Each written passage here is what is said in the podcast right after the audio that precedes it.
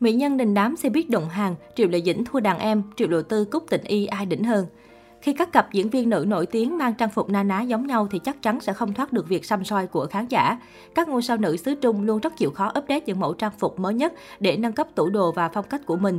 Cũng chính vì vậy mà dù có sành điệu đến đâu thì kiểu gì cũng có lúc họ đụng hàng với những ngôi sao khác. Và đây chính là thời cơ để các fan được kịp so kè phong cách thần thái của các người đẹp, đồng thời cũng tâm tia những xu hướng được dự đoán sẽ rất hot trong thời gian tới.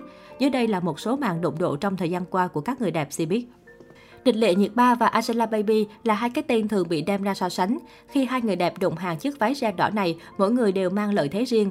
Angela Baby mang phong cách trẻ trung ngọt ngào như một thiếu nữ, còn Địch Lệ Nhiệt Ba có khí chất của một tiên nữ. Thật khó để một người qua đường nói được ai đẹp hơn ai. Triệu Lộ Tư và Cúc Tịnh Y hiện là hai sao nữ trẻ nổi tiếng của làng giải trí hoa ngữ. Họ đã từng đụng hàng khi mặc chiếc váy trắng công chúa như trong hình. Cả hai đều tạo cho người ta cảm giác ngọt ngào đáng yêu. dáng người của Cúc Tịnh Y hơi gầy, còn Triệu Lộ Tư lại đầy đặn hơn. Do đó cô Cúc tạo cảm giác lọt thỏm trong chiếc váy. Mặt khác, Triệu Lộ Tư mặc chiếc váy này vừa như yên nên nhìn đẹp hơn hẳn. Ngô Cẩn Ngôn và Quang Hiểu Đồng từng đụng hàng một chiếc váy hai dây của nhà thiết kế Ari Viloso. Bạn gái của Lộc Hàm khiến dân mạng trầm trồ trước vẻ đẹp trẻ trung gợi cảm. Trái ngược lại, Nguyễn Anh Lạc của phim Dương Hy Công Lược lại bị mất điểm vì thân hình quá ốm của mình, mà dân mạng gọi là gầy trơ xương. Mái tóc búi cao cũng góp phần giúp Ngô Cẩn Ngôn kém xa đàn em khi cùng diện chiếc váy này, trong cô già đi kha khá. Ngô Cẩn Ngôn và Đường Yên từng gây chú ý khi đụng hàng bộ váy màu cam của nhà mốt Isabel Maran.